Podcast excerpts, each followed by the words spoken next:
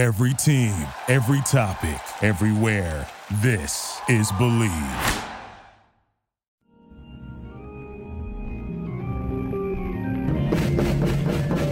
Welcome back to another episode of the Comic Bureau Field Report. The Comic Bureau Field Report, of course, is a member of the Believe podcast family. That's B L E A V, uh, not the mispronounced version of Believe. I mean, is there an accent that would say Believe, Believe? I don't know. Maybe somewhere in the East Coast. All right, I uh, th- that'll be enough. Jabbing at my podcast network that gives me ads sometimes. Um, and on to this week's fantastic guest uh, a, a a pillar in producing New York comedy.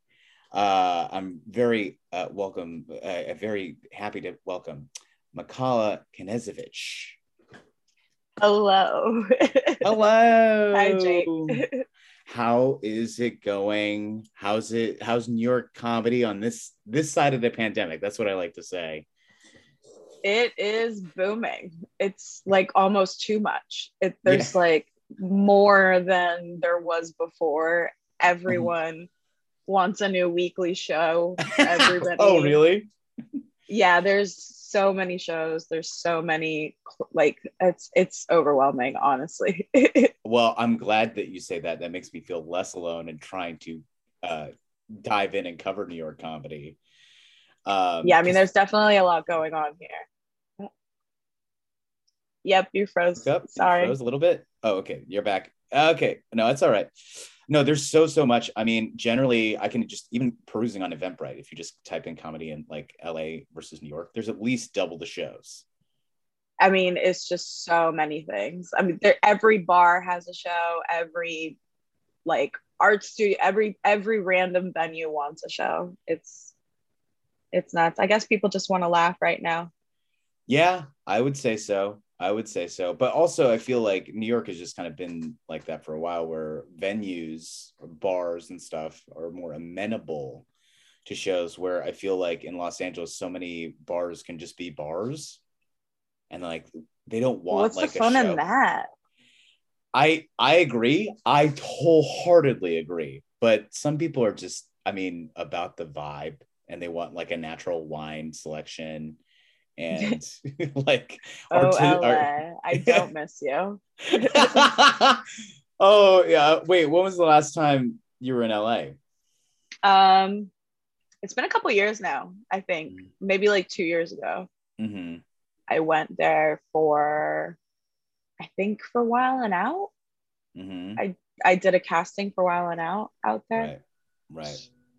And how was Um, that? I mean, how was that? Just live. I was there for one. I was there for one day, so I went to my spots. I went to like where I eat, where I get my nails done, where I get my massages, and then I was out. Right. Right. Got it. I just stayed overnight, did all my things in the morning, and then left. hmm Uh, Checked in at the comedy store. Right, right. Yeah, that's still going strong. Um even with their they I as with more and more venues, um they are a vaccination only venue now. Well, New York today officially is vaccination only for doing anything inside. Right. So you can't go to a restaurant or a bar or anything unless you have your Vax card. Although Like how are they going to so- enforce that? They're not so hard to duplicate. No, they're not. They're not. it's a piece of paper. I don't know why we didn't think this through.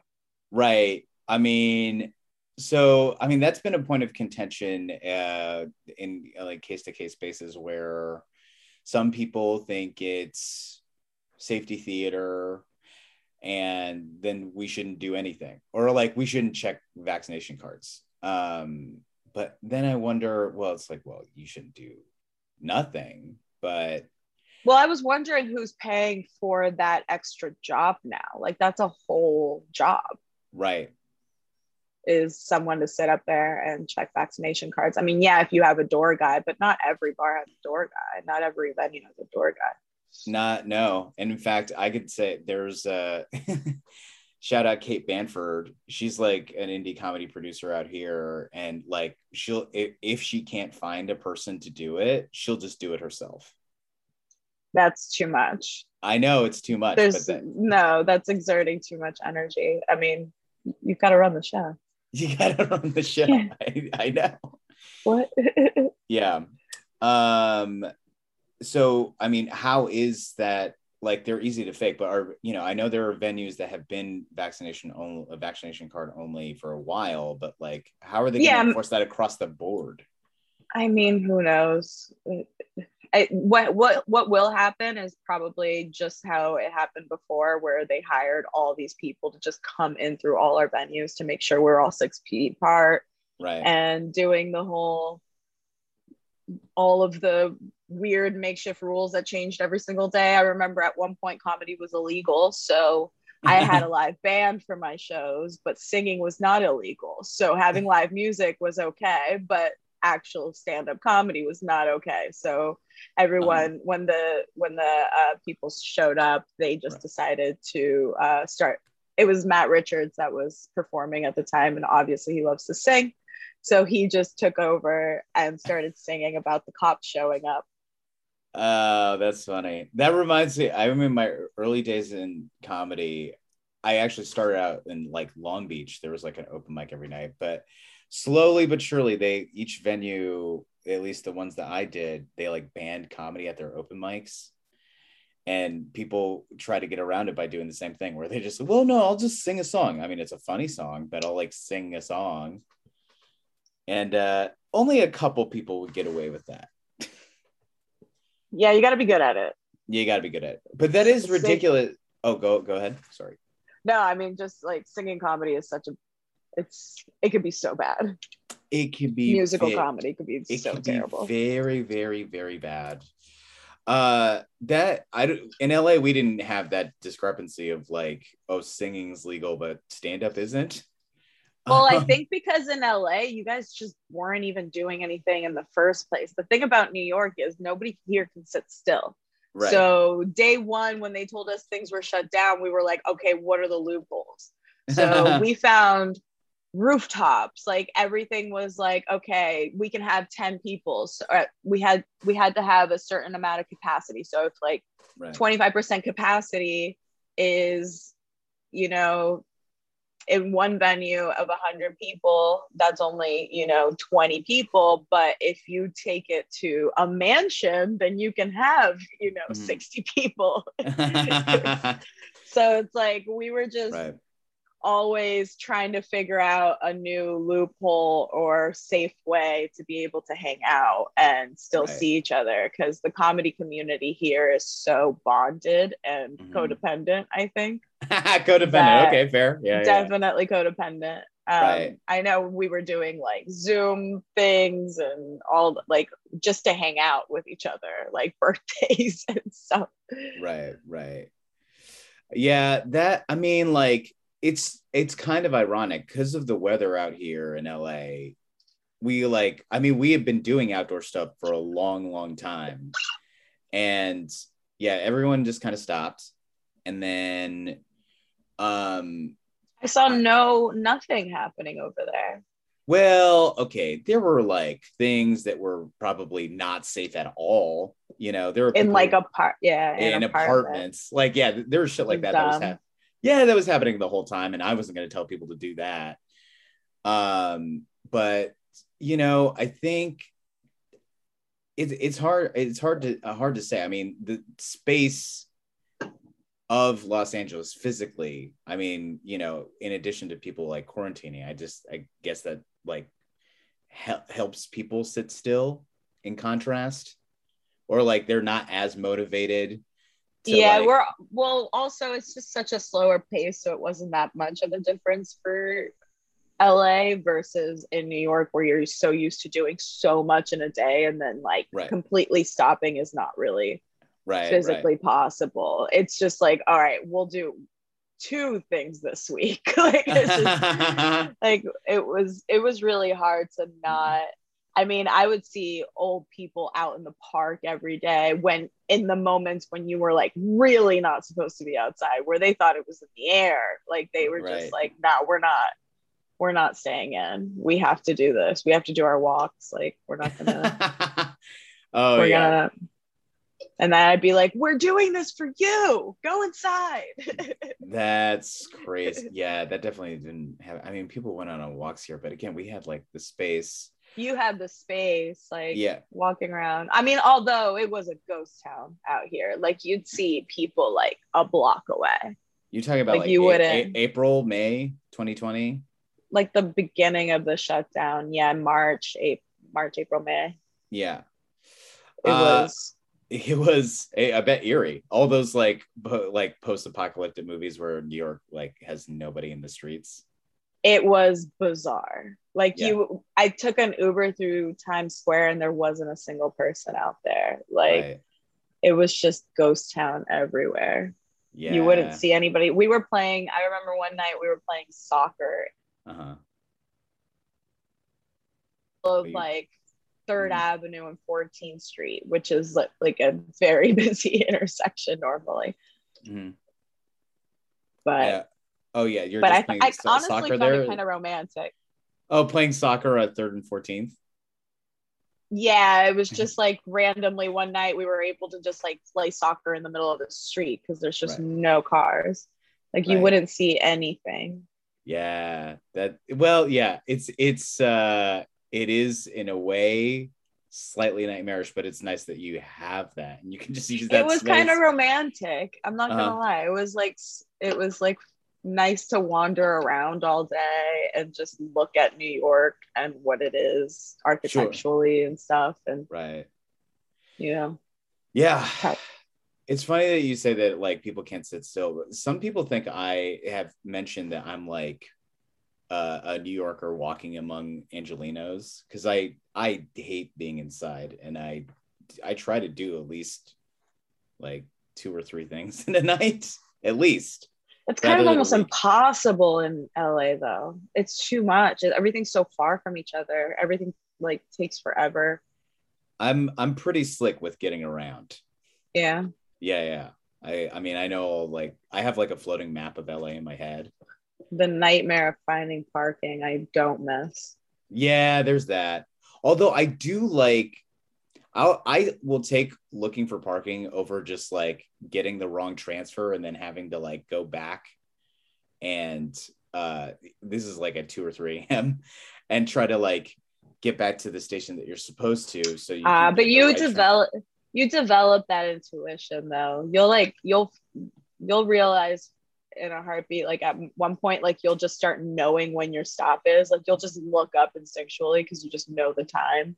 right Or like, you know, I don't know. I mean that that does fuck you up sometimes, but you Yeah. also just kind of don't you get over that anger unless you're like it usually only happens like when you're running late already and then Right. you just have to be like all right you've got to like let it up to the sub- subway gods like i try not to look at the Mm-hmm. time when i'm on the subway for that reason because Right. at that point once i'm on i'm stuck like there's no going faster yeah yeah so there's really no point in looking at the time and stressing out the entire time yeah you get very because zen- there's you're just like you're all whatever it is you left at the time that you left and now you just Right. left it up to the subway gods. Right right right right. And so i mean i guess that's a little bit easier to sort of surrender because but uh, la traffic i would i would want to get out of my car and sit in front of it and like roll over like let the car roll over me because it was so bad. Like this is i would see my building for an hour and a half i'm like no thank you i don't want that Right, right. That's where I mean, so it it could be a little harder to like give up in terms of like I left and I'm gonna just get there when I get there, um, because you have the illusion of like your I mean, it's your car, you're driving it, and you feel like you're you have agency supposedly when you're in bumper to bumper traffic, but the truth is you don't. no it's worse. It's like you you can move the thing but you can't. Like it, No. that's even worse. I'd rather just like let go completely and be like none of this is my fault. None of this is my control. But like the Right. car i'm just like well maybe i go left and then i'll go left and be like oh no fucking garbage truck and then you're like Mhm. like you just you always feel like you're making the wrong decision because there's decisions to be made. Right, right. no thank you sorry Yeah. this has become an anti-la podcast It's fine. It's okay. I like it gives me anxiety thinking about sitting in traffic. Oh my god. I well, I I do think podcasts have gotten a great boon from people sitting in traffic, especially in Los Angeles. Uh, I mean, so that is one thing to kill time with, but you can listen to them on the train. Yeah, you can listen to them on the train as long as you download it before. I can also read a book. Mm-hmm. Mm-hmm. I don't have to be aware of driving. Yeah. yeah. I mean, I don't know if self-driving cars are ever really going to catch on. Something bothers me about that. But uh well, I mean, it has to decide between who's more valuable, you or another person. right. It's going to do math to calculate your Right. whether Uh-huh. you're going to live or die, which Right. is kind of terrifying. Is it going to go through all your social media to see if you're Yeah, it's like I mean, I'm not a doctor. I'm I what's my clout? Like Right. is it is it your social yeah, is it your following? Is it your influence? according to the according to this like very shitty algorithm there you have a lot of problematic tweets Yeah, then you're dead. you're dead you're absolutely dead. dead. yeah um so wait how long have you been at in new york Makala um, it'll be six years this year in. September. uh how how has that time been like in like producing shows or like whatever you've done Amazing. I've done. I've been a. New York gives you so much opportunity to do so many different things and Mhm. spin plates. Essentially, you can do so many things at the same time. sure So it's like you're always juggling multiple things. hmm It's uh, it's exhilarating. Um, it's been I've learned a lot, and the comedy community here is so like accepting, and you know there they, there's a lot of little pockets of families, oh yeah and Uh, they're super supportive of each other. So I really appreciate that about New York. Yeah, that's well. I would say that I think a lot of them are supportive of each, of each other, but sometimes it feels like there's like a turf war. I mean, always, but I I don't partake in any of that nonsense. Like Right. I I like to be like Switzerland as far as like I I go to all the shows and I book all the kinds and types of comics. Right, right, right. But like you know, some there is a little bit of uh there are some people some people that like to you know partake in the whole turf war or the clubs you know having their own agendas and things like that. I'm like mm, i'll go wherever i want whenever i want. Yeah, hell yeah, as as you should, and that's why I mean, over the like almost eleven years I've ran the bureau. I mean, uh, people were people still surprised? No, I mean, I would go everywhere and enforce stand up, sketch, and improv, and um. I mean, after a while, people stop being surprised, but I'm like, you know, I yeah. i mean that's a choice it's, it's like choice. it- if if you if you don't vibe with a place then don't go it's not a big deal right. but I don't think anybody's like, oh, you are you go to that show, you shouldn't be at this show. That's not anything that exists. It's more of like, you know, people kind of making a point not to right. to say they don't go to a show, which Right. is a whole nother weird weird new age like this Uh-huh. this generation kind of just wants to really put out what they don't believe in oh Like, yeah, that's their stance. just like, like- yeah, it's like what? Just do what you like to do and show us that instead of worrying about letting us know everything you don't want to do. Right, right. Oh, I don't stand for this. I'm not gonna go here. I'm not gonna perform here. yeah, you know how you just you just can just not go. you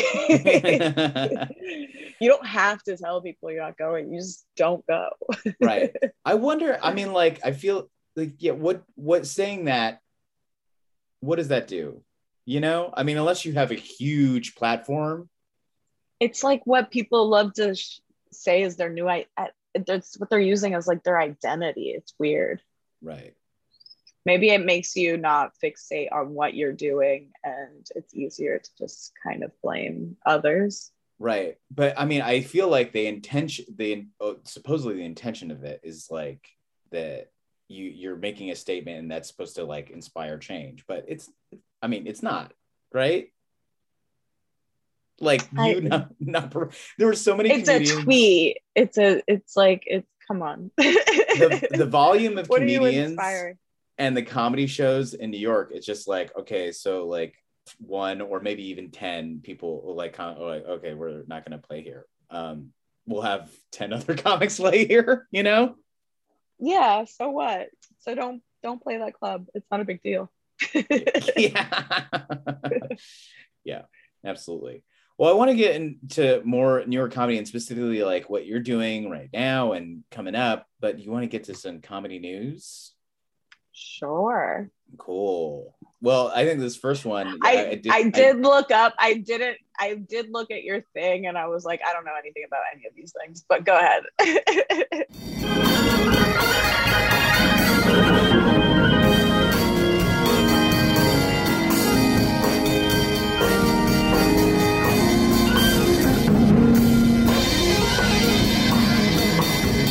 really, you don't know? Okay, so the first on the docket here. you can you can tell me. Okay. I mean, you've been in New York for six years. The New York Comedy Festival just announced all its headliners. Yeah, I haven't actually checked that out today. I had uh, a couple of things to do. morning. Okay. It's okay. I mean, so what do you think? Who's on the uh, list? Uh yeah, as I'm about to pull it up here. um the so the New York Comedy Festival is happening in uh November. And oh why is there it is. Okay. And here we are. Okay, so this is their first lineup announcement, and it's all the headliners, uh, which are as follows: um, Vir Das, Tim Dillon, Colin Quinn, Michelle Wolf, Norm Macdonald, Meg Stalter, Ronny Chieng, Jon Lovitz, Love It or Leave It, Smart Funny and Black live with Amanda Seales, Nick Kroll, Alok, who I didn't even know did comedy, but I guess they do comedy now. Who's Ayla? Alok is a trans personality on social media. That's the best that I could describe. Huh. Um, and I guess they have pivoted to comedy. And I'm saying they because I don't know which pronouns they use. So so sorry if I got that wrong. Uh, yeah. Marc Maron, Brian Regan, Gary Gulman, um, Bill Maher, Michelle Buteau, Andrew Santino. Uh, that's wh- what they have announced so far. Those are all sound they all sound great. That sounds like so much fun. Yeah. I mean, the New York Comedy Festival, it's like it far and away, it's like the biggest New York, like annual New York comedy event, right?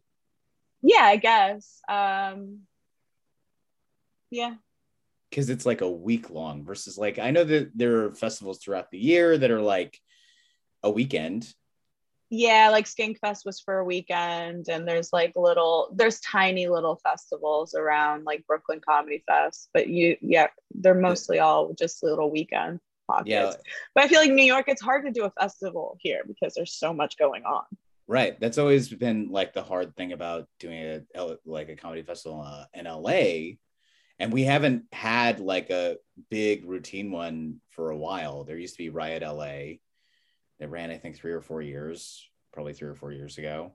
Um, but yeah, there's just so much comedy out here that And it's always happening, so it's like not. It Yeah. never feels that special. Yeah. Like you gotta I like guess the headliners make it feel more special, but like the rest of the shows are already here. They're usually here. Right. So is it kind of like whenever we've had festivals here, the people they try to put it on, they what they try to do is market it to people that never see comedy. Mhm. Um, is that what happens out there?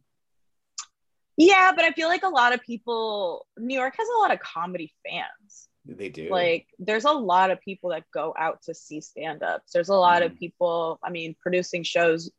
It's wild to me because I, I always wonder like if I would go to as many shows if I didn't work in comedy. Mhm. Like I think it's kind of bizarre to go to a stand-up show, but it's Right. not. I mean, I I do remember being a stand-up fan before, right. and I guess if I had access to the commu- like to the community and like had a cool show to go to every week, I would go. But Yeah. there's so many people that just go to a show every single week where they're even just going for the show and not even for the lineup anymore.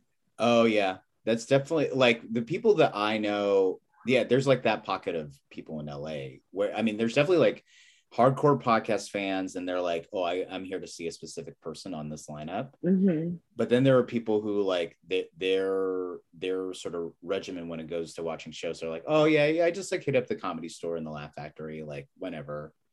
And they they don't really think about like you know they have different shows. yeah i mean they'll just go to like the yeah there's the people that are going to like the clubs are more of like the weekend goers and like Right. the the sporadic people but like there's people that are just like going to bar shows like the same one over and over and over again right. Well, because they I- build kind of like a little following in the community along with the shows here Right. So what about like the clubs during the week? Who goes to that? You know, who goes to the cellar or the stand during the week? I mean, all the headliners work those uh, primarily, and then they'll fit up, they'll fit in the bar shows and things around there. Or you No. mean like as far as Au- audience audiences, yeah, yeah, yeah. I mean, tur- New York is so many tourists, but also people go out during the week here. It's not like a big, Right. like I only go out on the weekends kind of city, you know? Yeah. Oh, I I definitely know that. That's why people think Yeah, I, I, uh, mean, I weekend crowds are probably a little younger, more of like the weekend warriors, the finance people, things like that. But like right. regular people that work in a lot of different creative even like fields mm-hmm. whatever they Right. normally are out on a monday or tuesday or Right. So when the New York Comedy Festival comes to town, what how does that change the landscape, if at all? It's just like, oh, there's like just a little bit more shows. Or is it yeah okay. I mean, like I said, it's hard to make a big impact in New York because it's, you know, everything gets so spread out. Right. I feel like the festival does what it can. Right. Um, but, you know, there's just more comedy here. There's more comedians here. There's more people to book. It's kind of more, it's, definitely more exciting. I Mhm. like to save my festival lineups to like Mhm. later on so that I can, you know, kind of gauge like who snuck in last minute and things Right. like that. Oh, so meaning the shows that you book, you don't like finalize any lineup. I wouldn't book that. Yeah, I wouldn't book that like far out at all, just because there's so much happening that I'd love to like. I love to leave things up to chance, Okay. and usually like it, the show always gets blessed when I do that. Like there's Right. always someone or something that makes you know the show pretty Mhm. like go magical. right. so- I, yeah, I think that's probably the the the big plus for the festival is like not for audiences necessarily, but like you as a producer, eh, because like festivals always bring like that sort of unknown, like great factor of, well, so and so is going to be in town when they're never in town. Yeah, it's so Yeah. fun. Like oh, Yeah. I get to see my friends. Yeah, and they're and they're absolutely game to do shows. Like that's why they're there. Yeah, they're- everybody's there to like really kind of hang out with each other and get the most out of New York, mm. especially like they don't really get to do as many spots as they would in like you know in LA they they get maybe like three or four like three a night if they're like really good headliners Sure. but here you can do like I mean I've some comics go crazy and do like 12 spots in a night like it's Right, wild no, I can see. I, I like, the Mark Normands popping up every single show right. they'll say yes to everything and All right. then make the booker stress out because you're like all right where are you all right you're you're on in three minutes and he's like i'm two minutes away and then he'll run up the stairs and he'll go straight on stage Yeah, I definitely think that's a almost exclusively New York comedy experience. Like very, I mean, like you know, people run late in LA, sure, but it's not like so often that they're like, I just parked my car and like they're then they walk up and their intro is happening. yeah that's Yeah. just a regular thing here in new york because everybody's you know stacking up shows Right. Right. But I I'm I'm curious because I know that there are more shows and stuff and there are more spots, but not everybody gets to do like 13 spots, right? no i mean you know there's it varies Yeah. you know You got to work it your takes way a up. lot of real you got to work your way up you've got to like build a lot of relationships you also have to be open to shitty shows and make the Right. best out of those Right. like not all those 13 spots are going to be great shows you know that some No, of I- them are just like talking to one guy that's like half asleep in a corner but at the end of the day it's getting it out there and like working it out that's more valuable than right the actual quality of the show and that there's somewhat something to kind of learn from every single one. hmm absolutely um yeah i guess one last thing about the new york comedy festival what's your favorite new york comedy festival experience you've had this far Um, I I honestly don't know. I the last I remember one festival I had like eight shows uh-huh. that week and I was working with a different comedian and different I think I was all oh I was working with uh, the New Faces Comedy Festival as well. Mhm. So I had like a couple shows on the festival, and then I was just interacting with so many different personalities that I ended up crying. But it wasn't. tears of joy or I, it, it was like the last night um, Uh-huh. I was doing a show with a comic and Mhm. you know they they are like family and sometimes they're like bullies and like pick on me and it's out of love but Mhm. like i just like i just cracked under like the duress of like having to do so much Uh-huh. usually festivals are like i mean they're fun but they're always a, a blur oh, because yeah. you're just doing so much and you're trying to get to every party and trying to get to every show and and Mhm. also putting on your own activities and i don't even remember most of them like Yeah. Jf jfl is a blur to me i mean i definitely had some magical moments but like Right. all of that stuff just becomes of like wait what which one especially because like also there's just so much always happening in new york that you're just like was that part of a festival or was that just a random monday Right. like, yeah like did that. chappelle just feel like putting on a a ball for no reason yeah yeah like i, f- I feel know. that for sure i feel that for sure. I mean that's we get so spoiled here. Yeah. I mean we get spoiled here too. Um and also stuff does pop up out of nowhere. Like mulaney did a run at the troubadour that i found out like after he had started it. Because he kind of just like announced it and then it was starting like maybe two days later you know? Mhm. yeah he did one here at uh, city winery. Yeah. And uh i mean yeah that happens. Or, you know, rami's so big now that jesus he he like announced a show at the hollywood forever cemetery which is pretty big. And uh like that was just like i think the day before and it like sold out. Rami actually did um, one of my shows in the pandemic. It was amazing on a rooftop. on Hell a yeah. random friend's rooftop. He's so game. He just showed up and he was just like, I'm in. This is dope. there was a band. he would he would I love Rami. Rami's the best. Oh yeah, Rami's great. He's definitely uh, the type of person who would like he'd do his big show that's like I guess like in the near at, at the Bell House or something, and then like oh there's this rooftop show. Okay. Yeah. Yeah. Yeah. Yeah. He's like, that sounds like fun. I'll do that. Yeah. Um. So next news item. Uh, what we do in the shadows is renewed for season four. That is one of my favorite comedies that is on television right now. Uh, I think we were all blessed to, to have season three drop right as lockdown started, and then uh, to know that season four, or we had season two drop. I'm sorry at the at the beginning of lockdown, and season three is coming next month, and I'm glad to know that there's something to look forward to that's good in this world. This season four. Um, have you watched What We Do in the Shadows? I've seen the first two, The first two episodes or the first two? first two seasons. two seasons, yeah. Yeah, and then I think when the when it dropped in pandemic, I was going through a weird phase in the pandemic where I didn't want to watch anything comedy. I just Mhm. wanted to watch documentaries and reality shows Right. and like people. I guess people actually living. like I wanted to watch real people doing boring, mundane things. right, because you didn't have Um, that. I didn't want to watch. I didn't want to watch fictional anything for some reason. I just wanted to watch like Housewives and Love Island and Right. um below deck okay. Okay. Wait, what uh, what documentaries did you watch? um like any any any random thing that comes on next netflix like i mean i've watched random doc- documentaries about bees Okay. mushrooms like just weird Right. Because I feel like there's a dangerous path. I mean, certainly, my roommate went down that sometimes of like watching documentaries during this time that it's just like, oh, this is like more triggering now.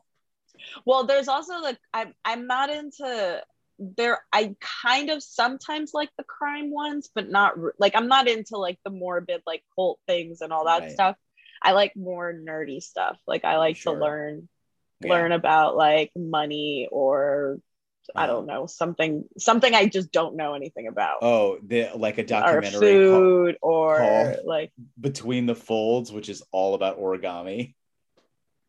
I have not watched that one, but It's- I it would. is fascinating. stuff like that. Yeah, Yeah, yeah. like just just weird things like that. Like more useless knowledge that my brain can even hold in. I just, you know, Hell- I I absorb it right. and then I forget it instantly, but it makes me so happy to feel like I know it. yeah, yeah. You know, it's lodged somewhere deep down there. You know. Yeah, then a random party you'll like you'll be able to pull out like a random fact about like you know mushrooms connecting all the trees. I'm supposed to watch that one. I'm supposed. What, what's it called again? I don't even know. I think It's there's, like the mushroom like- doc. I know. yeah, the- like, like fun, the secret life of fungi or something like that. yeah, yeah, yeah. Uh, or did you watch the octopus one? I'm supposed to watch that one too. Oh my god. Um, what is it? My my octopus Yeah. teacher. My Oh, octopus teacher. Yeah. I've made everyone watch that. It's the best. It's so it's this guy who um like just spends time with this octopus and like like learning how smart an octopus is. I guess it's a guy going through like a midlife crisis and he just quits his like he's a documentary Right. documentarian Yeah. uh, filmmaker and he just decides to like go into the ocean every day just to Mhm. see what happens and as he's going into the ocean every single day like where he grew up he just you know snorkels. And he it's his capacity is like insane. Like he it's really really cold water. It's Mhm. not easy. It's like very very treacherous water. Mhm. and he just like goes and he doesn't have a tank or anything. It's just like holding his breath. Mhm. and he'll go down for like out like for a really long time and hey and then all of a sudden he befriends an octopus and Mhm. like he just starts observing it every single day through for like an entire year Right. he goes every single day Wow. And- so it, it's a guy going through a breakdown i'm sure his wife was very confused and they probably got into a lot of fights about the octopus you love the octopus more than me. yeah and his kid was like dad you never have come home anymore and Uh-huh. now his kid is a, a free diver too so it's just Mhm. like but it's a beautiful doc it's it's yeah Right. i'm not gonna ruin it for you Why would I don't think you've ruined anything so far. And I mean, yeah, I'll I'll that's on the list of things to watch. I think one of the documentaries that I found fascinating that I watched uh during lockdown was um The Painter and the Thief. what is that the guy that was like stealing all the painting No. wait duplicate No, the um there was this guy who stole this painting, I think in Sweden or something. And uh he got caught and went to jail. But the painter of that painting was like, I want to paint him. And the, the documentary follows like her like having this kind of weird oh that sounds cool i'm watching that next yeah, yeah. It's it's a trip. And yeah, and it's everyone's like, like, an it's like in cold blood yeah. And everyone around her is like, why why are you doing this? and she's like, I he just I he needs to be my next subject. I get that. I totally get that. Uh, Yeah. That's something that impacted you, and now you like, yeah, of course. Yeah. that totally makes sense. It's, it's I'd be fascinated with someone who was fascinated enough by me to steal my work. I'd be like, what's what makes him? right. It's like a love affair. I mean, not to give anything away, but yeah. Oh damn! They fall in love. Mm, I'm not gonna say anything else. God, I'm not gonna say anything all else. did. I'm writing a book. uh, next item of news. Uh, Wyatt Cenac, uh, and this just broke uh, maybe an hour before we recorded this podcast. Uh, I mean, gave me mm, no time to prepare. I'm so sorry. I didn't give myself time to prepare. Wyatt Cenac inked uh, overall deal with Warner Bros. Animation and Cartoon Network Studios to develop uh, projects that were, um, you know, can and maybe will go across all Warner Media platforms. Um, Wyatt has spent a lot of his like recent years in uh, doing puppet and animation stuff, uh, which I think has been really great. In addition to like um, you know his a lot of I think socially minded um whether it's series or just posting or I mean I feel like you know that's been his comedy for quite some time and I unless I'm mistaken he's the first person to release a recording of stand up post the 2016 election like he just I don't know. Yeah, that's He- not a fact that he recorded basically this like 15 maybe 20 minute set at night train um and then just put it out like the like week after the election. Okay. yeah yeah yeah. No which i think is like fascinating. But um yeah i think it's uh it's nice to see wyatt doing uh yeah, good for Wyatt. good for wyatt consider Good he for was good for everybody that's creating stuff. Right. I mean, he got nominated for a Grammy, I think, a couple years ago. But you know, the Grammy for the com- best comedy album is usually a popularity contest. Um, I mean, all of that stuff is uh, PR motivated. It's not Yeah. necessarily a real. yeah. If the general public knew how much Merit. money you have to even pay to like apply and have a legitimate chance, And you have to hire a publicist. You have to hire like people that people that are actually trained to get you those awards. yeah, It's, all not a- relationships, yeah, it's but not it's like, like, it's, who watches that stuff anymore Yeah. anyway? yeah. Who does? Does anybody know? I don't know anybody. You used to watch that stuff because that was the only time you got to see celebrities. Right. it's when they came out to the award show. Now you can pick up your phone and see them like brushing their teeth. So it's Yeah. like no one it's the the red carpet's not that special anymore. Right. It used to be like you couldn't see a celebrity out in public or anything Mhm. like that. So everything was exciting. But now Right. hmm you literally just can you can see them all the time. Yeah. So Well, yeah. How are award shows going to survive? Like, I mean, who's truly? I it's such an antiquated format. I'm, I'm surprised that it's just not an email at this point. right or just like have it as a private dinner for everyone and then it can if actually be if it's really about merit, then yeah, Yeah. it would be like a private, like, hey, like you've won this like actual award, but it doesn't mean anything. right and i bet that if it, that happened the ceremony itself for the people in attendance it would be way better rather than like being this sort of performance for television that also i never get over this Makala the, the like the oscars the emmys the grammys all that technically can be up for and have gotten nominations for awards themselves like the actual telecast Oh, that's bizarre. I didn't even think about that. yeah have they ever won?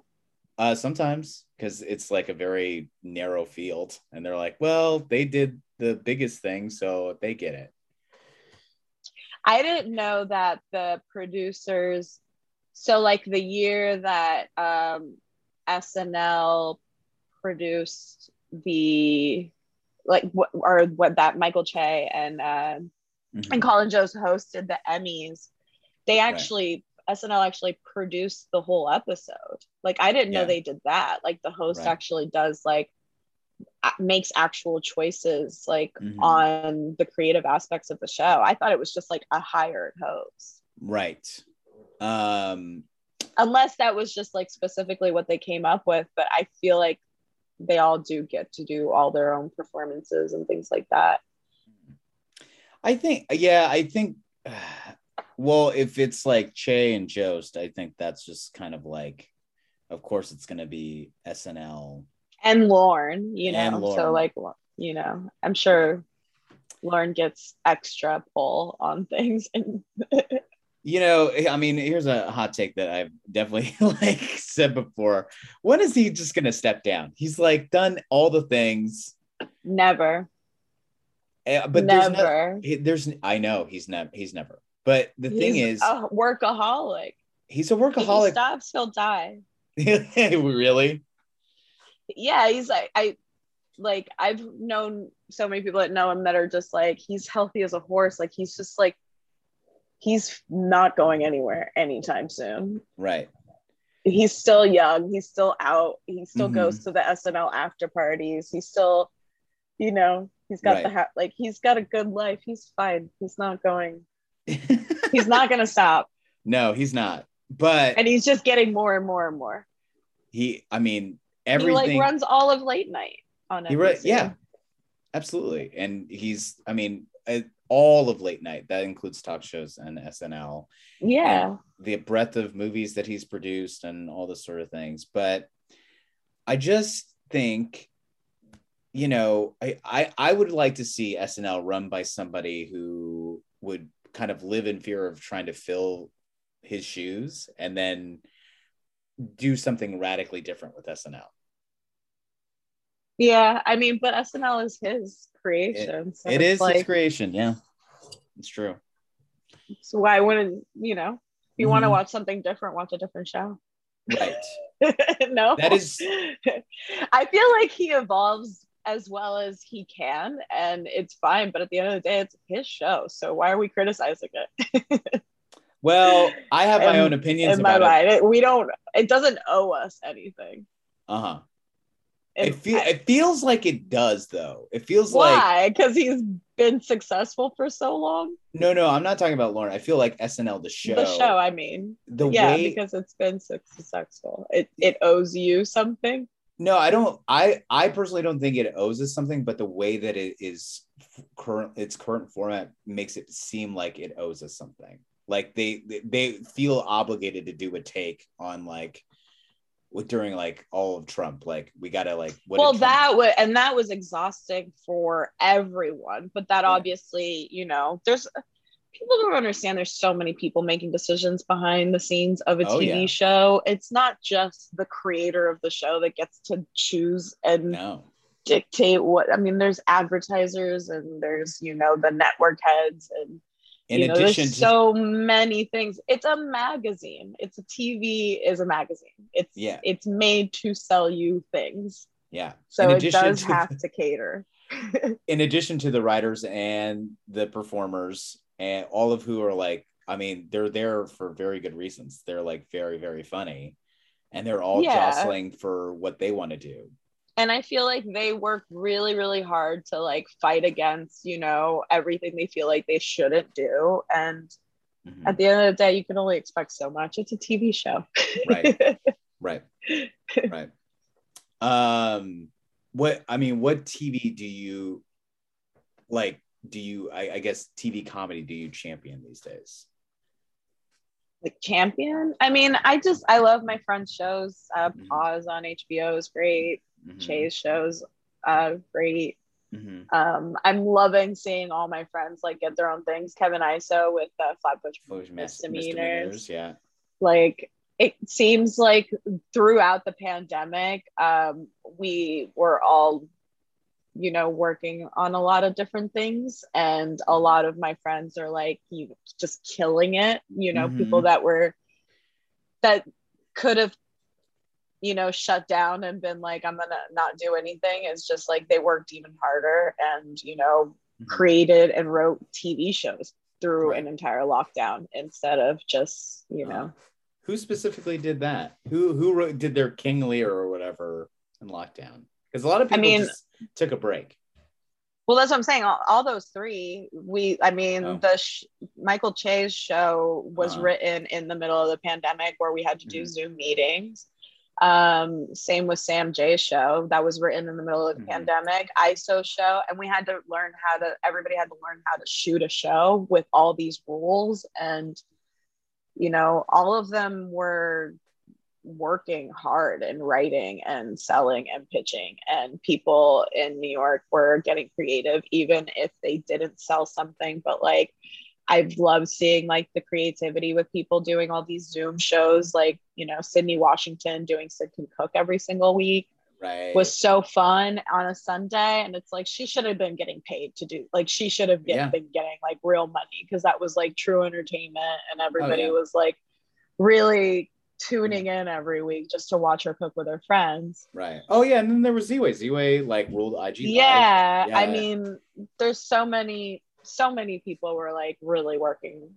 Like, I think a lot. I think the people that were headed in the right direction flourished while the people that were doing it for false pretenses kind of just faded off which is Mhm.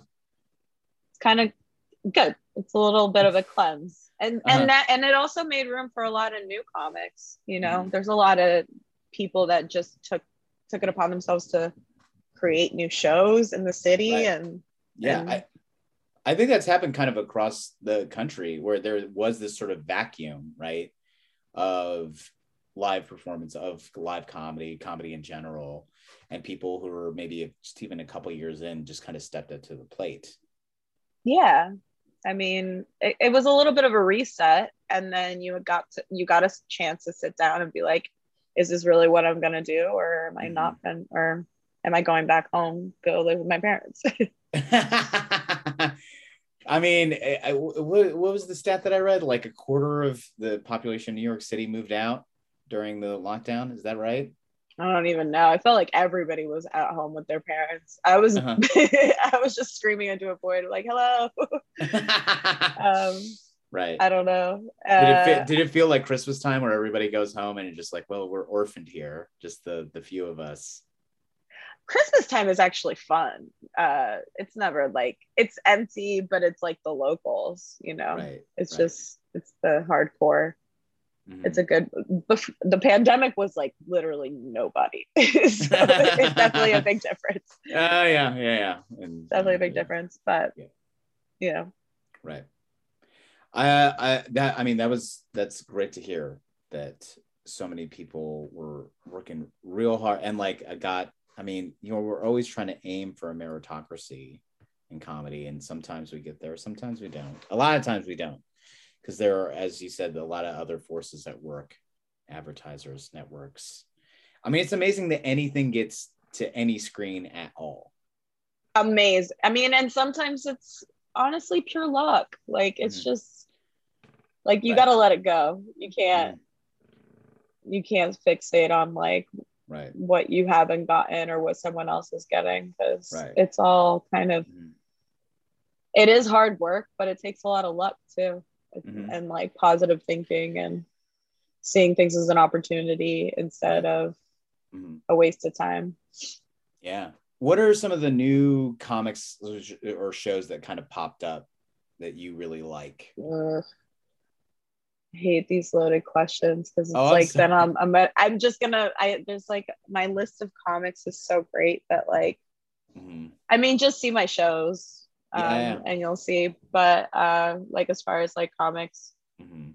comics that I'm working with are like Matt Richards, um, Petey DeAbreu. Um, Mhm. I always love.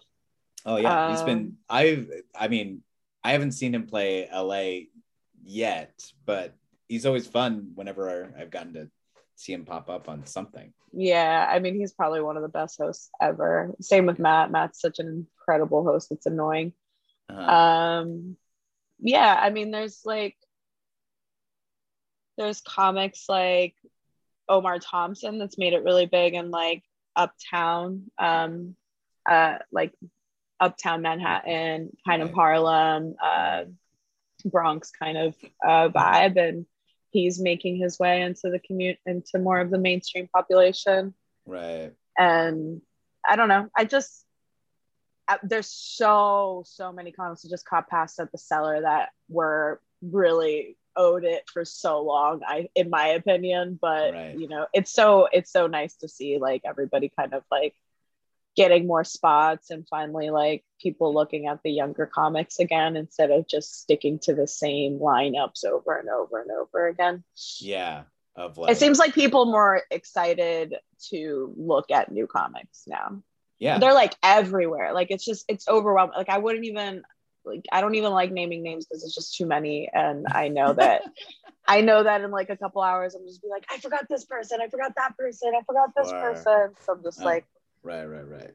I get that. yeah or this show or Mm-hmm.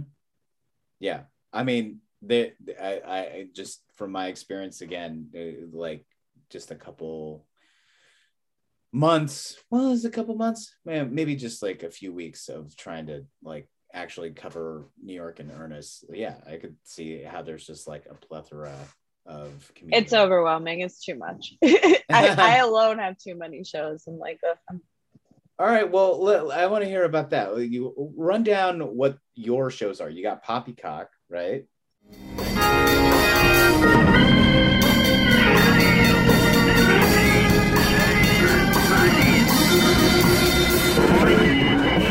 Yeah, that's a, a new show I'm doing at the Slipper Room um, with Matt Richards on Mhm. Tuesday nights at 8 p.m. Um, we have live music.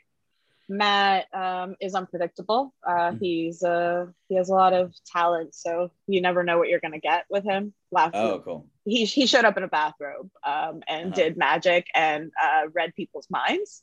Oh, cool. So I he does hypnotism and things like that. So you never really know what he's gonna do. He's- right. Yeah. So and also he's just hilarious. Um, we also have a live band and uh, they play live music afterwards after the show and sometimes they do like jam sessions where musicians will just come and join in and Right. then it'll go on for like you know an all night thing if if if if it leads to it you know if there's Right. people there It's a house band, or like you get a different band every week. um generally i have a house band i have two bands that i kind of alternate Uh huh.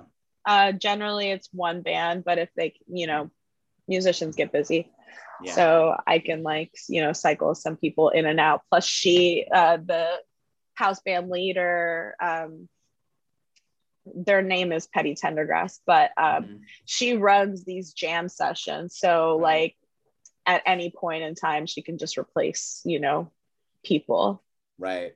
I get that. so it's just kind of like a fluid band it's not necessarily like these are our house band it's more of like nice. it's fun it's a it's a it gives a it's a very loose show it's you know Mhm. just like a a general good time kind of party vibe what? So Um, what are the other shows you got? Then I have the shows. I do all the shows at Soho House, uh, Ludlow House, Dumbo House, all of those members club shows. Right. Um, and then I might I have two shows coming up in September. Um, one is still to be named, um, but it's going to be at I think it's called the Revolution Bar Mhm. um, with Carrie Caudette. oh, cool. And then and that should be on Wednesday nights, uh, Mhm. starting in September. And then I'm doing another show with uh, Simeon Goodson um, at the Gutter Oh, cool. Where's, in where's um, you, where uh, they do uh, comedians you should know. Yeah. Yeah, so uh, they want us to do a Friday night there. So Simeon also DJs, so he just wants to, you know, have a night where he can do some stand up. I can book some more comics because I have more people submitting avails than I have shows for right now. And I was just about to ask. Yeah, because you mentioned at top, you're like everybody wants to do a weekly show. It's like, is your inbox full of like Pakala? Like, Every day I get someone to ask me to help them with a weekly show, which is insane. A weekly is a lot. Just oh, it like- is so much. and I'm about to potentially have three, which is not uh, not anything a sane person should do. No, Um, but, but for some I I for some reason, it, I don't know what it is, but there's like a weird rationale that it's like once it gets to too much, then it's gonna be easier. uh-huh. Does that does that make sense? Because like with one weekly, you're like thinking about that one weekly show. right? With with three, you have like okay, an avail system where everybody submits, and then it becomes more of like a puzzle to solve. Sure. Like I feel like it's not gonna be like um, I don't know. Does that does It that make make- sense? I'm not sure. It, it does. For make me- sense. For me, it feels like I'm gonna have some weird like Matrix mo- moment where everything just kind of like you know, like is in front of me, like I can see it, and it's like Uh-huh. a big puzzle, and I'm just gonna take a bunch of names and just scramble them up and Right. Right. hope right. for the best. yeah. But you know, the comics individually that are hosting the shows help a lot, so Right.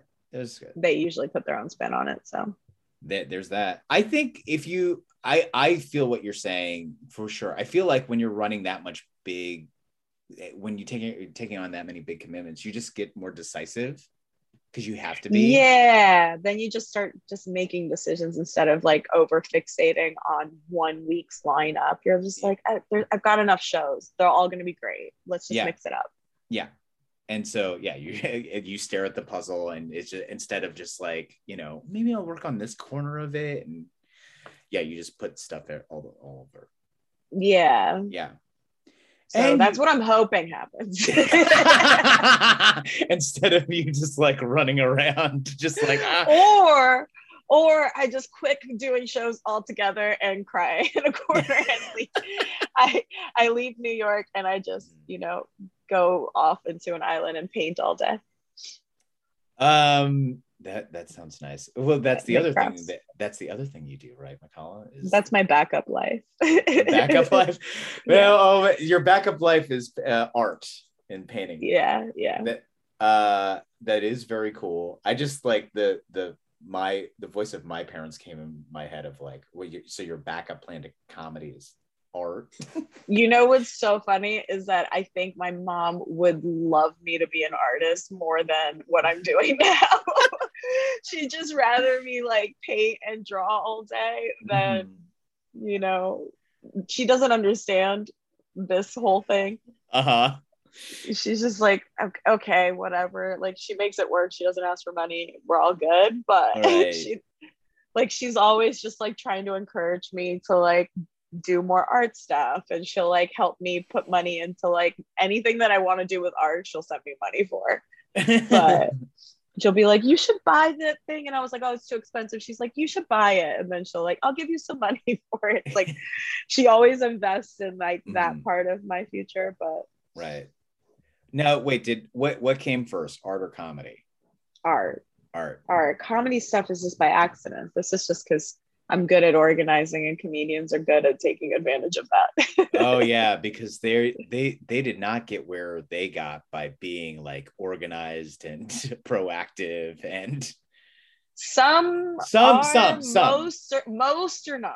The Most are not. greatest are not. yeah i mean there i mean like I'll, I'll never forget this. I, I won't say who it was but there there was like a comedian who like is just like a la staple who told me once like yeah i actually like just go check the comedy bureau to see if i'm on a show.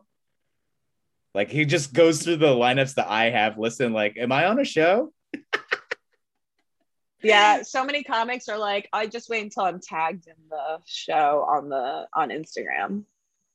Wow So it's, it's like for me, it's like I mean, I've got everything so automated. It's like copy paste. Like everybody gets the same message with the actual Google Maps link and the Mhm. exact time, and so there's no variation or mistakes or miscommunications. right like if there's anything that messes up it's like well you just didn't read the email did you Yeah, but also I don't get held up on, you know, if someone misses a show or if they're late or whatever, like it's not Mhm. like if you do it multiple times and it's disrespectful and you don't communicate, that's one thing. But for the Right. most part, like if you cancel on me or you just like, ah, I forgot, I'm sorry. Like it's not, I don't know. I'm not gonna like hold grudges at the end of the day. It's just jokes.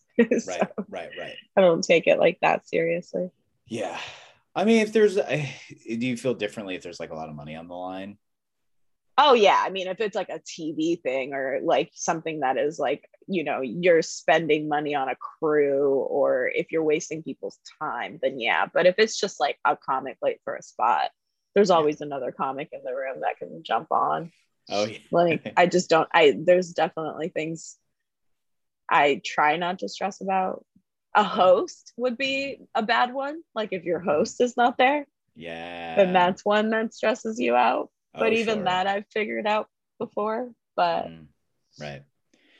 No, I, I feel you on that. I, the, one of the last shows I did before lockdown, like as under the banner of the Bureau, I just, I asked for help, just like for someone to promote and stage manage on the day of. That's all I wanted them to do. And they couldn't really even do that. And, and they ended up bailing on me day of and turned off their phone.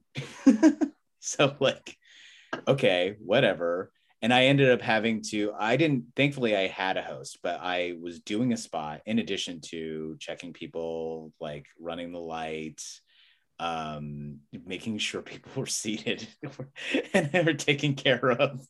And like, oh yeah, a few people had sound cues, and I had to get that with to the tech. Like, and it's like I didn't want to do any of this. Yeah.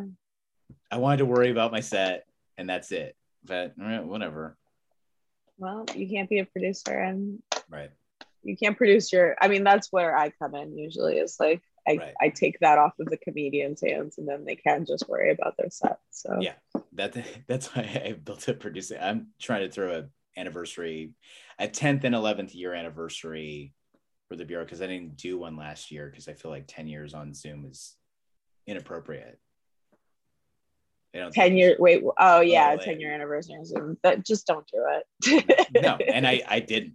so yeah, that can wait. Um, yeah, and I'm definitely not gonna do it on my own. I don't want to do it on my own. Um, the, I I I was gonna ask what it was the accident that led you from art to comedy.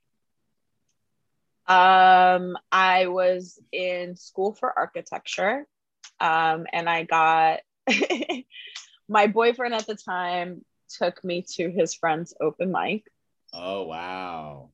and his friend uh, was performing on. A, my boyfriend was a chef, uh, and his his friend was a chef or whatever, but that was doing comedy. So he took me to an open mic at the Miami Improv. Mhm. And while I was at the Miami Improv, I was like, oh, it'd be fun to work here. Like, I Mhm. wonder, I needed an extra job. I needed a job for extra money while I was in school. And I just wanted a part time job. And so I asked the server if they were hiring, and they hired me on the spot. Wow! And then I started hanging out. Like, I would just, you know, I loved stand up. I would put reserves in like my section when, like, like, when Louis C.K. did a random Wednesday show, like I put reserves in my entire section, then I put comics there so that I would get cut so I could just watch, Mhm. you know, and I would come in on my days off just to watch comedy. And I would always volunteer to like take on the green room because I wanted to hang out with the comics. And, right. um, you know, after a while, like, you know, people started feeling, I got used to being around them. So it just like people just started being like, like friendly towards me. And then I Mhm. ended up breaking up with that boyfriend. He still to this day blames taking me to the improv for our five year relationship ending. Really? Wow! Wow! Okay. He still drunk drunk dials me every once in a while, and then he's just like, "That's where you discovered fun, and you left me." And I was just like, "Yeah, you should have maybe taken me out a little bit more." yeah. Also, listen to the sentence you just said. yeah, like it was. that means you're not fun. yeah, he wasn't fun. Um, and then yeah, I followed a boyfriend to LA. I ended up only knowing comics from the Miami Improv, and so I would go to the uh, to the Improv in uh, LA a lot and hang out, and then started working with Comedy Juice, which led to working with agencies and festivals. And oh, and I volunteer for the South Beach Comedy Festival every year too. Right. I just liked being around shows and I liked watching them. So I just tried to figure out any way I could, you know, be around it. I, And then when I realized that there was an industry side, I was like, oh, I don't have to get on stage because I never wanted to get on stage. right. Like I've never thought I was like funny so that I wanted like, you Uh-huh. know, I, I get one here and there every once in a while, which is it's really great when you can make a comic laugh. But they Right. but Mhm. for the most part i i'm not funny so I bet you have a lot of great stories, Makala. I bet i got a good five minutes Yeah, yeah. I bet you could after being around comedy enough, you know? i know the formula well enough Yeah. Um, you know Paige Hurwitz? paige horowitz Hurwitz. hurwitz no i don't think so She I think she's like involved in Last Comic Standing sometimes, but she definitely like produces a lot of like like comedy or like stand up for like TV and stuff. And uh like she doesn't do stand up often, but when it when she does, it's pretty fun. I mean, Well. she that's how she started, you know? oh yeah Yeah. well i guess that you still always have it in you i don't Mhm. know i've just never wanted to be I the thought of anybody just looking in my direction at all all at the same time just I Right. I'd panic and die. Like that's not I would have a panic attack and I wouldn't be able to speak. right. Yeah, I I mean, I did 15 years ago, I wanted nothing to do with comedy or like performing or anything like that, uh, which is wild to think um, now. But I even where I stand, like I don't take performing lightly. Like I love doing it, and that's why I keep doing it. But I definitely like try to like I take it seriously and not have it just like a, as the thing where I'm like wasting people's time. Mhm. Or and I never really want to like throw my weight around to like get spots. I think unfairly because like Yeah. people people will give me spots because I have like cachet. Yeah, don't- I mean, I, I don't, I don't, I wonder if they would give me a spot, or would they laugh in my face? I feel like I feel like for like if you tried it for like one time, like for a round of shows, they would do it like, what is she even gonna do? Oh, I'd sell out that show probably. If, Yeah. if I announced it, everybody would like come to see, to watch me bomb, to watch Dumb and Gullible. They would literally like Mhm. live for that. They're just waiting to see that. I crumble. I can't even do like Instagram lives. Like if anybody's recording, like I just start stuttering and like I I Mhm. get dumb. Like Yeah. I don't know how I'm doing this right now. I guess because it looks, it feels like it's just me and you. But Mhm. Mhm. I mean, it is. There's no one else here. yeah, but Yeah. like my Michael would always try to like catch me on Instagram and be like, and I just freeze and I wouldn't say anything. And he's like, you just suck. like, like, I don't know what to do with my arms. I, I, ah, that, that could be funny. you just worried about the movement of your arms. I mean, that's like I, I start Mhm. thinking about every single thing. I'm like, stop, get the camera off of me. Right. Does comedy ever come into your art at all? Or is that just totally separate? It hasn't yet. Mhm. Um, I've thought about it, but no, it hasn't yet. Um, it's kind of it's two separate parts of me, I think. Sure. And I guess it's like it's dealing with my issues in different ways. I don't know. I I do keep them pretty separate. Um, I can't even like I, I have a hard time drawing and doing any artwork while I'm running shows, or if I have a show that night, like I can't paint or do anything that day hmm because I'm thinking about the show. Yeah. so Yeah. it's like it's it's something i have to do when i when i'm giving myself permission to not think about shows and like Right. things i have coming up Right. Yeah, I feel that I love writing all sorts of things, but I don't give myself nearly enough time to just do any of that. And like, I don't try to uh, like make a lot of it funny. Like that. you're supposed to do it in the morning Yeah, I mean, have you tried to do that morning pages? But no, there's there's so much to stay on top of and organ. Like, I basically am working from like the minute I get up, and then yeah like i wait well every morning i wake up at the i watch the sunrise it's my my bedroom faces the sunrise and i kind of leave my windows open to be able to see it because it's really Right. beautiful Mhm. and so I'll watch that. And so technically, you're supposed to wake up then and do some like you know Mhm. writing, like free writing, to like Right. get yourself like mentally prepared for like you know. And Right. then Mhm. I I go back to sleep. But now, now I don't even write anymore. Now I just look at the sunset and then I go back to sleep There but. I tried to get into a habit of doing it, and it, it just it's too. I don't know. I have a hard time. I mean, I do have a supposedly that's when your brain works the best right. to be able to write. I do have a morning routine. I, I'll actually take that. So I don't start working immediately, but it, it doesn't involve writing. I mean, there's like, I have a, like my first sips of my cup of first cup of coffee on like a balcony, looking out into this courtyard, and I do Buddhist chanting, even though I'm not a Buddhist. I would never say that I am. I just like find it calming. You're allowed to enjoy things. I don't know. yeah yeah absolutely and uh and then you know maybe start a bit of working out and then i get into my day but yeah i need to just like for the last probably three weeks i every day I, i've been like all right today i'm just gonna like finish this poem that i was like trying to write and i know it hasn't happened i haven't even touched it Yeah. Maybe you just don't really want to write that poem. but I do. But I get what you're saying, but I do. Uh, yeah, I mean, I don't know. Sometimes it's hardest to do. I'm trying to listen. I li- try to listen to as many podcasts about productivity and like you know getting your mindset and like Mhm. positive mindset and all that. And it says like sometimes it's really hard to do those things because you're too scared to fail at them. But Mhm. a way to warm up to them is to do a bunch of little things and then do Mm-hmm. that thing.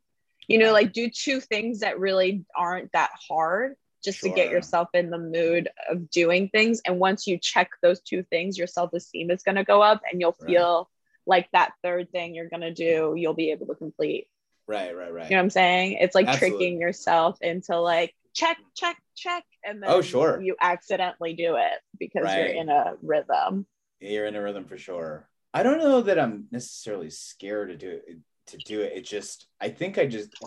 or whatever it is that's like Yeah. stopping you. It's just like, Mm-hmm. I, I I mean I just work myself ragged. You know, I usually work until I cannot stay awake anymore, and then I go to sleep and only sleep. well, that's not healthy either. I know. I You're gonna don't- have to start being a little bit more selective. Uh huh. Well, that's something for me to figure out uh, later. Um, it's hard. I'm, it's I'm very- the same way. Yeah, because Saying no is so hard. yeah. Um, I mean, you obviously you're taking on three weekly shows because you love it. Do I? I don't know. Am I masochist? Maybe. Yeah, but even even the masochism of it, you kind of love, like in the sense that it's like, it, I mean, like you were saying, you went to the Miami Imp- Improv, and you're like, then that just planted the seed of like, I just want to be around comedy all the time. yeah. I mean, I guess. I don't know. I. It's better than doing nothing. And if I fail, it's not a big deal. I mean, it's just a bar show, so. sure. No one's going to be like, oh, I remember the day that that bar show failed that and we never saw that woman again. Right. And then I, I like I said, my backup plan is to just paint and make crafts. It's so, so, so my rock bottom means Is- I get to go back home to my parents' house that is on the river and just, you know, paint and draw all day. wow. so what a charmed life. it's not that scary to try things, I guess. Well, yeah, when you when you got that, but I mean, truly, I feel I feel like uh, not with just comedy, but any creative endeavor is. I mean, then the fear of it is never going to go away, but you just have to kind of get better at grappling with it. Oh, I panic every day. This is just me in a good moment. I'm really good at inspiring others, but Right. you know, when this camera goes off, I'll be panicking again about like, what am I doing with my life and where am I going? And, Yeah, no, that I'm the same. But, but I- yeah, but I- really, what is there to lose? I I what gave me perspective really like because two years I moved out uh, ago I moved out of my parents' house because I needed to, and I like I had like emergency money that I, I used to do it, but I was like you know when I moved out I thought how I can keep this up for a few months, but I don't I don't know what's gonna happen and how I can Yeah. keep this going. And then two years later, one of the those years, which is absolutely the worst year of my life, I'm still here. Yeah, So it's like I take solace in that, and that like, no, I figured it out. yeah, you figure it out because you're surviving, right? Like, yeah. So So, so sometimes we just got to give ourselves a little prop for that. It's like, Mhm. all right, I've got money for food. Um, I paid my rent. I'm, Right. I did, I did enough. yeah, yeah, absolutely, absolutely. And you're running all these shows, so there's that. yeah.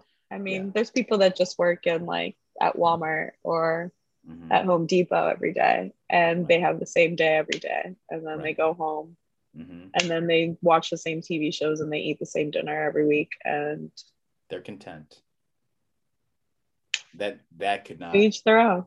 That that would own. drive me insane. That would be Absolutely. my my Mhm. nightmare. Oh yeah. No, I lived in so many small towns growing up that that was like I saw so much of that, and I'm like, I know I don't want that. Yeah, all they need to do is pay their rent and they're fine. We're shooting for a lot more, so let's, Yeah. let's give ourselves credit. Absolutely. Um, well, Makala, it's been so lovely getting to talk to you and getting to learn more about New York comedy. Uh, which I feel like you gave a great sales pitch for it. It seemed so exciting. Everybody moved to New York. Everybody start doing comedy. Don't ask me for spots. you know, that would be a great t-shirt if you just put that on a t-shirt. Don't ask me for spots. yeah, no, everybody move here. Everyone start comedy. Don't ask me for spots. Don't ask me for anything. Yeah, absolutely. Um, where can people uh, find you online? Is there anything else you'd like to promote?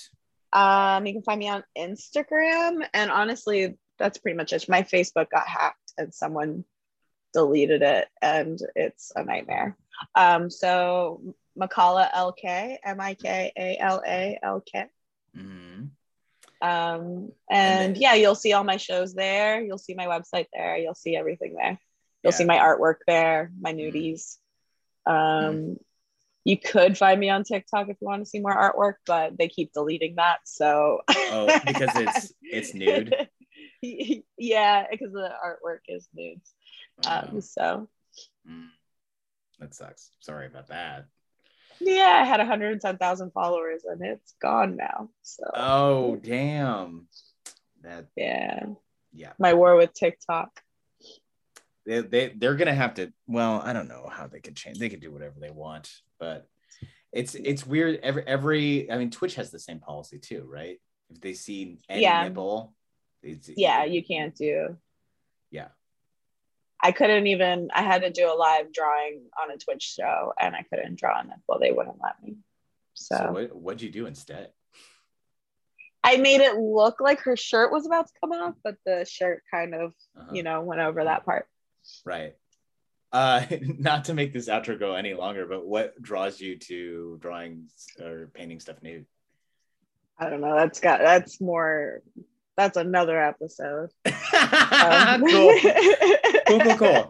We'll just stick with you like it.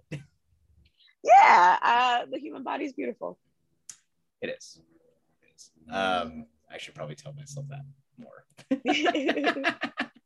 um, well, you can uh, uh, you can find the Comedy Bureau at thecomedybureau.com, at the Comedy Bureau across socials. Uh, I'm Jake Kroger. I created the Comedy Bureau. You can find. oh, and come to my shows. yeah, I was. I mean, come come to Poppycock uh, every Tuesday at the Slipper Room at 8 p.m.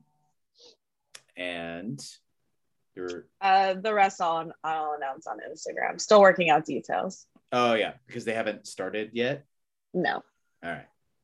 Uh, you can find me on Instagram at not the supermarket and on Twitter at MFJ Kroger. There are a lot of great causes to support this time. I ask if you support those. Uh, uh, but if you have generosity and money left over, please support the Comedy Bureau. It's still pretty much just me after almost 11 years. Um, do you have anything to say as we sign off here? No. Everybody go support live comedy, I guess. Yeah, absolutely. That's what I tell everybody uh, to do because comedy is indeed still happening and uh, it's great. And You should go support it. And as the great Go Brody. Ste- yeah, as the great Brody Stevens would say, enjoy it. Aw, Brody. The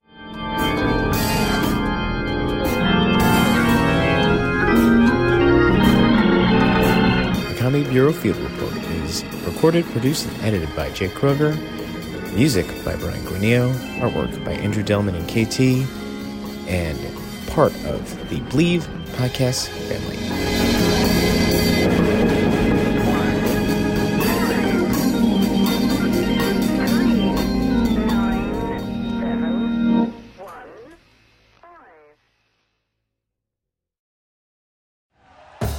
Thank you for listening to Bleav. You can show support to your host by subscribing to the show and giving us a five star rating on your preferred platform. Check us out at Bleav.com and search for B L E A V on YouTube.